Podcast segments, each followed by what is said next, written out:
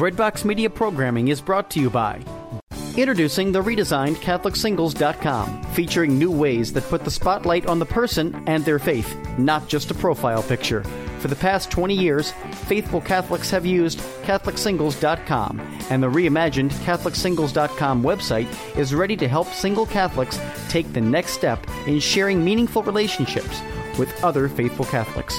Remember, CatholicSingles.com for faith, fellowship, and love. Welcome to True Fairy Tales. In each episode, Father Longenecker will tell a fairy tale, but the introduction will also give some information about fairy tales and fantasy literature. A fairy tale is a story that takes place in an alternative world. Whether that other world may be Middle Earth, Narnia, Neverland, or Wonderland, it's a land of magic and wonder, delight, mystery, and often fear, dread, and loathing. That world of make believe is a land where we learn lessons about our world. We learn how to make a good life and what to believe. These categories of stories have some subdivisions. Within fairyland, if you like, there are magical tales, science fiction, allegory, legend, myth, fantasy, horror, and fables. We'll talk more about these different types of fairy tales in future episodes. In this episode, Father Longenecker tells a classic story recorded by Hans Christian Andersen. This story falls into the category of fable. A fable is a make believe story that has a clear moral at the end. Aesop's fables are the most famous.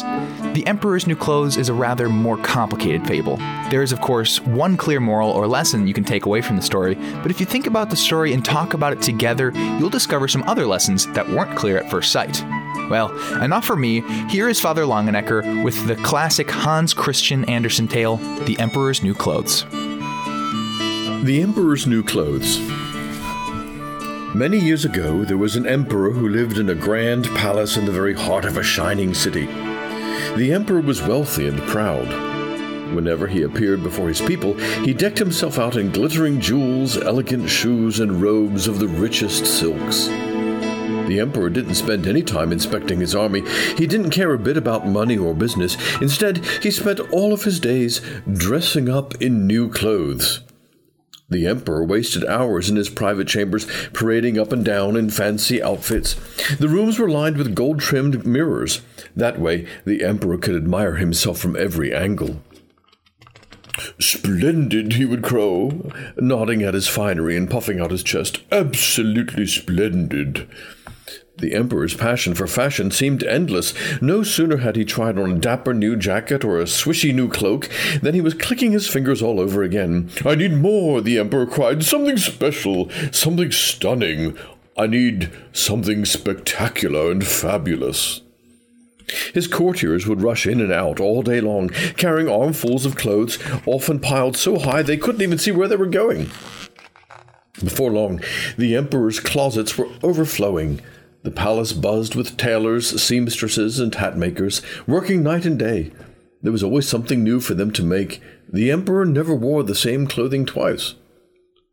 Every morning, the prime minister was summoned to the emperor's dressing room. He would be told to sit and wait while his majesty got dressed. Courtiers swarmed around the emperor, polishing belt buckles and fastening ties. Look at me today, the emperor would finally say, stepping out in his latest look. Aren't I the best dressed emperor in the whole wide world? The Prime Minister would always cough politely and then sink into a very deep bow, and his answer was always the same Yes, Your Majesty, mm, you most certainly are the best dressed emperor. The emperor's extravagant tastes soon became famous far and wide. Merchants came to the city hoping to sell him clothes, jewelry, and shoes, but even their finest wares didn't satisfy the emperor for long. One morning, two strangers appeared at the palace gates. Between them, they carried an enormous trunk with a padlock on the front. Who goes there? demanded the gatekeepers. We require an audience with the emperor, they said boldly. The gatekeepers eyed the pair suspiciously. One man was tall and gangly, with eyes that darted left and right. The other was small, round fellow, squeezed into a vest so tight that it was straining at the buttons. We are master weavers, declared the tall man. We make robes that are fit for kings. At that moment, the Prime Minister scurried past, carrying an armful of official papers and decrees. Mm, the Emperor doesn't see anyone unless they have an appointment, he called over his shoulder.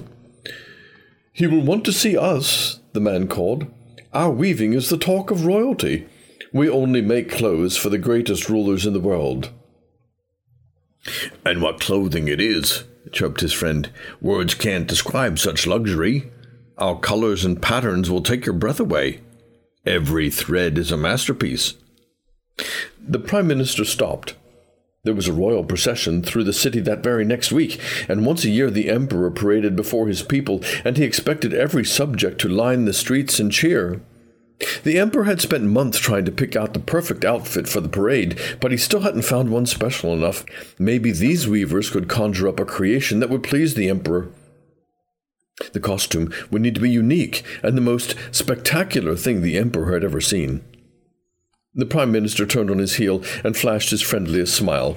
Gentlemen, uh, do, do, do, c- come this way. The Emperor was delighted to meet these men who claimed to be master weavers. He listened carefully as they explained their craft. Our designs are exceptional, insisted the weavers. No two pieces are the same. Each piece is created from the rarest fabric. It is lighter than gossamer, sheerer than silk. The garments slip on with such ease, it is almost as if you were wearing nothing at all. The Prime Minister bowed graciously. Uh, perhaps this might be something Your Majesty would like to consider for the royal procession. The Emperor's eyes lit up at once. Yes, of course. I would need a design like that. Something exclusive. Robes that are befitting of a great emperor. No expense should be spared, my, my friend. No expense should be spared. The weavers rubbed their chins. For a moment, the Prime Minister fancied that he saw a little wink pass between them, but when he looked again, they were busy pulling out their pens and tape measures and quills. We will stitch something spectacular for His Highness, said the tall weaver. It will fit like a glove. Of course, the crowds will flock around you, but only the lucky few will be able to enjoy the true marvel of our creation. Your Majesty will be the talk of the kingdom. Only the lucky few? asked the Emperor. The small round weaver's voice faded into a whisper. We design for the richest and most powerful people in the world, Your Majesty. Our pieces aren't worn by any old riffraff.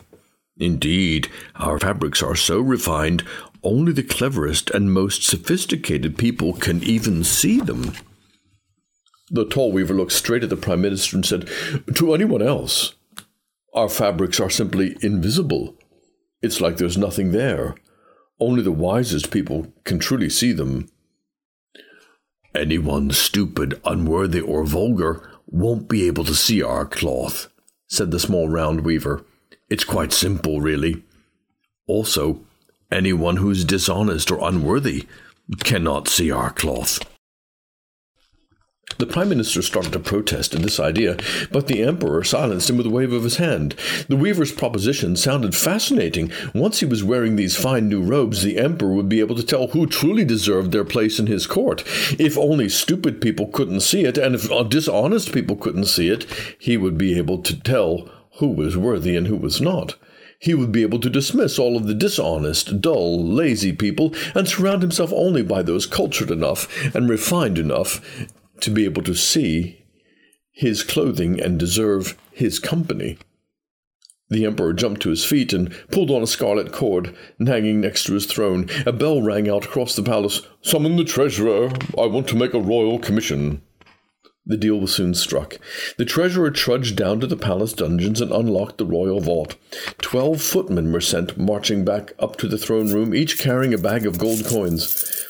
That will do nicely, nodded the weavers, sharing the bags out between them. Prime Minister, ordered the Emperor, find an empty chamber for our visitors and set up a loom for them to work on. Give them everything they need. They have a very important job to do. The Prime Minister nodded politely and led the weavers away. He noticed that the men were both grinning from ear to ear. The Prime Minister wondered if he had done the right thing introducing the pair to the Emperor, who was so easily taken in. It sounded impossible for the weavers to be able to make clothes invisible to foolish people. But it was too late now. The Emperor's new clothes would be the talk of the kingdom in no time at all. Nobody would be able to see the Emperor's fine robes. Who would be worthy enough to admire them? Who wouldn't be able to see them at all?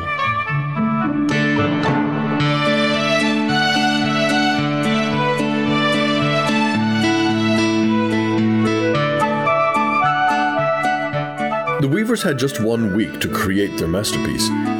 We will need materials to work with, announced the tall weaver. Bring us gold, thread, silks, and precious gems in every color and shade. The Prime Minister wrote a list and then sent the footman out to order what was needed. When the goods arrived, the weavers made a great show of inspecting every item. They pored over each roll of silk, picking out the finest one. He, they looked at the golden thread. They looked at the rubies, pearls, and diamonds and held them up to the light. Yes, decided the weavers, packing everything into their enormous trunk, these will do. Now let's give us time to weave. And the Prime Minister closed the chamber door, and the men bolted behind them. Hmm, what are they up to? he muttered to himself. The weavers appeared to toil by sunlight and candlelight, never leaving the loft room. The loom clack, clack, clacked as they worked, and the scissors snip, snip, snipped. Entry to the chamber was strictly forbidden. No one would be allowed in until it was time to unveil the outfit for the royal procession. The emperor tried to be patient, but he was not used to being patient. He soon became anxious and fidgety, calling the prime minister to his private dressing room. The day of procession will be here before we know it, he said, pacing up and down. I need to know all is in hand. I understand, of course, your majesty, smoothed the prime minister, but the weavers do seem very busy. But I don't even know what color I'll be wearing. They can't do it. They can't. This doesn't do at all. The Prime Minister, shall I escort you to the weaver's chamber? Your Majesty can inspect the fabric for himself. The Emperor shook his head. Something about the weaver's promise made him nervous. What if he, the world's best dressed emperor, couldn't see the fantastic threads and the wonderful fabrics? That would make him look foolish. So the Emperor sent the Prime Minister along instead to test whether he was worthy of his position. I'm far too busy for such errands, said the Emperor, as the Prime Minister trooped out the door. The Prime Minister knocked on the weaver's door. His Majesty has asked me to inspect your work, he said. Everything must be perfect for the royal procession, you understand. To the Prime Minister's surprise, the two men welcomed him inside. He expected to see a chamber strewn with mannequins, patterns, and thread. Instead, there was nothing. The loom stood empty in the middle of the room. We're exhausted, said the small weaver, pulling a handkerchief out of his vest pocket and mopping his brow. The loom has been running day and night. Uh, has it? said the Prime Minister. The tall weaver looked affronted. Of course, he replied, stretching out his arms, even though he wasn't holding anything. How else do you think we made this? Look at the fabric we've created for His Majesty, said the small weaver. Isn't it beautiful? Isn't it divine? The Prime Minister's heart sank. Even when he got up close, he couldn't see a single thing. The weavers pointed and admired every aspect of the cloth, urging the Prime Minister to join in. I must be a fool, he muttered to himself. So tell us, said the weavers, what do you think? The Prime Minister took a deep breath. He thought about the Emperor waiting upstairs. He thought about the royal procession. He made a decision. It's, gentlemen, it's a triumph, he lied. Such artistry. Uh, I have never seen cloth like it. I shall be sure to tell the Emperor what I have seen. Thank you so much, gentlemen, thank you. Please get back to your work. The weavers pretended to roll up the invisible cloth. Uh, just one thing before you go, said the small weaver. Ah, yes, said his friend. We're running out of materials. A costume of this size is very intricate, you see. We need more silk, more thread, and more jewels. Yes, we definitely need more jewels. Oh, there's our wages, too, said the small round weaver. There's so much labor, so much for us still to do. we will require twelve bags more of gold if we are to finish everything to the high standard that His Majesty expects.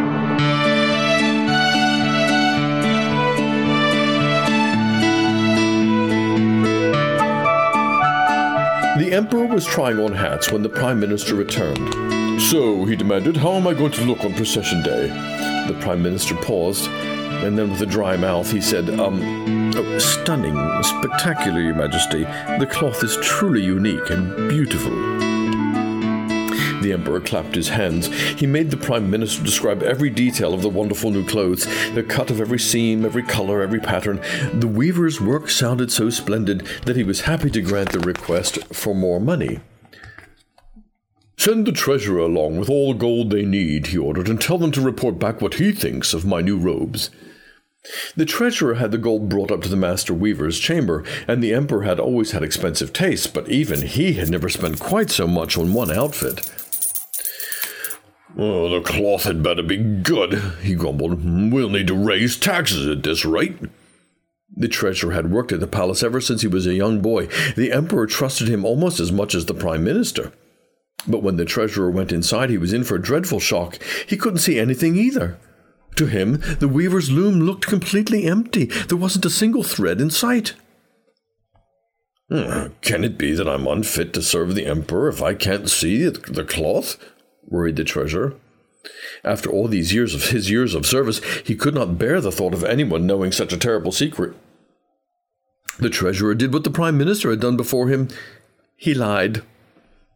Oh, well, well, may I take this opportunity to congratulate you both, praised the treasurer. The emperor will be truly enchanted with your wonderful creation. The treasurer scuttled straight to the emperor and passed on the lie. His majesty was thrilled, but more than a little nervous. He hoped that he would be able to see the wonderful new clothes just as his officials had. The day of the royal procession drew closer, and the sense of expectation could be felt by everyone in the kingdom. Jugglers and jesters performed in the streets, and flags fluttered outside the houses. Visitors from far and wide streamed into the city for the procession. Everybody wanted to see the emperor out in his magnificent new outfit. On the night before the grand event, the loom in the weaver's chamber clack, clack, clack non-stop until dawn, and as soon as the sun rose, the pair unbolted the door and made their way up to the emperor's private chambers. The emperor sat in his dressing room, wearing only his finest silk underwear. His hair was styled, his teeth had been cleaned, and his nails had been polished to perfection. Now he just needed to get dressed. The weavers made their entrance. The prime minister, the treasurer, and all the emperor's most trusted advisers followed them inside. Your Majesty, said the tall weaver, we present your new clothes. The small weaver stepped forward with his arms outstretched. Here is your shirt, he said. May I help you put it on, sir? The tall weaver pinched his forefingers and thumbs together. and here, he said, are your Majesty's breeches. The Emperor made a startled squeak. To him, it looked as if the weavers weren't holding anything at all.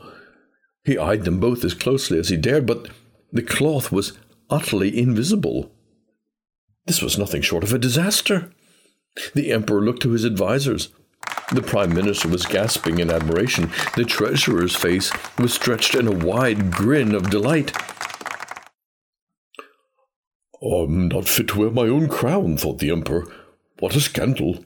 No one can ever know. The kingdom would fall into chaos without me.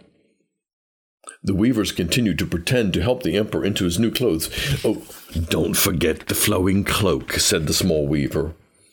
His friend moved over to the ornate mirror in the corner of the dressing room. So, what does your majesty think? I think, started the emperor, I, I look. I. I think I look very elegant. The cloth has a smooth feel, it's as light as a feather. The weavers bowed, their eyes dancing with glee. The emperor stood still while they fussed and flapped around him, adjusting bows and buttons, and pretending to adjust collars and tighten the little bows. Your Majesty is now officially ready, said the tall weaver. And with that, the whole room burst into a round of applause. May I be the first to say, said the Prime Minister, that the color suits you to perfection, Majesty. Oh, and the style, said the treasurer. It's sublime. What a sumptuous outfit. Today, today, Emperor, you are truly without equal. Everybody agreed, convincing the Emperor that he had to be the only fool in the room. He was too proud to admit that he couldn't see his own clothes, so he carried on. Thank you, he said to the weavers. Thank you, gentlemen. From now on, you will be known as the Royal Master Weavers. It was time for the royal procession to begin. The emperor gathered his invisible robes and swept down the palace stairs. Footmen and chambermaids hid their shock when they saw him striding in by in just his underwear. The royal butler placed a crown upon the emperor's head and passed him his golden scepter.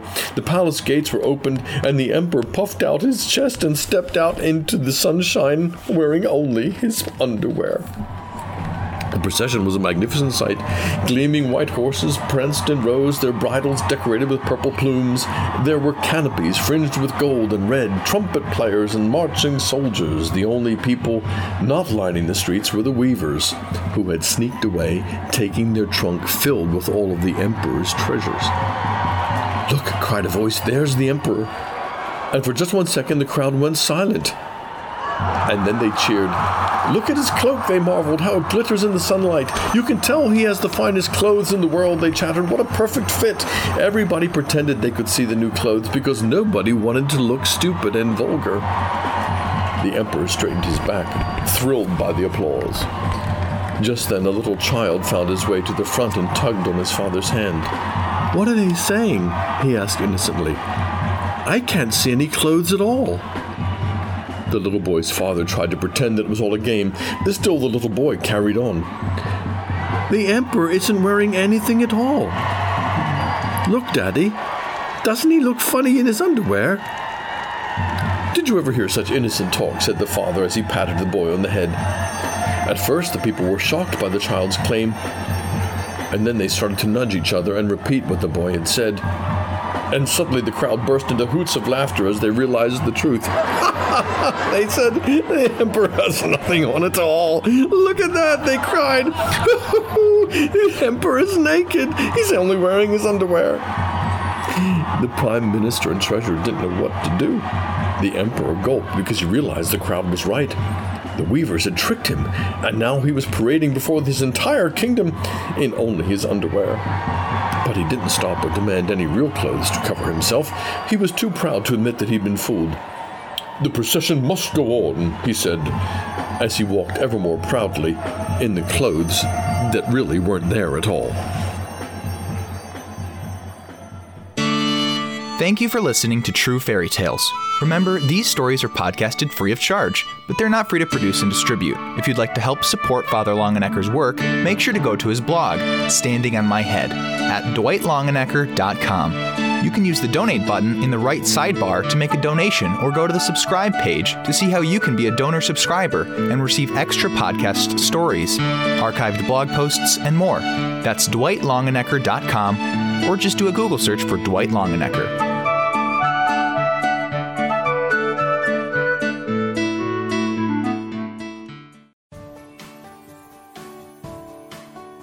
Breadbox Media programming is brought to you by Jack Kain Ford. Find your next Ford Tough vehicle at kainford.com. Woodhill Community Center. Have a hand in the heart of the city.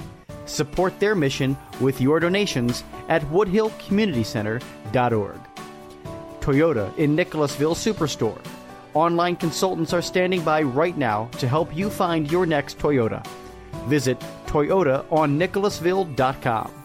Lexus of Lexington, home of the best selling Lexus IS. Find yours today at lexusoflexington.com.